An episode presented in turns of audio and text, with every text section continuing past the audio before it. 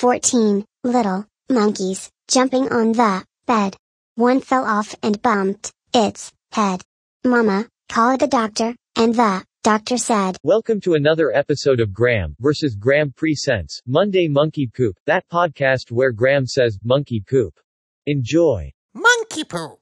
Why do monkeys carry their babies on their backs? Because it's too hard dragging a buggy up those trees.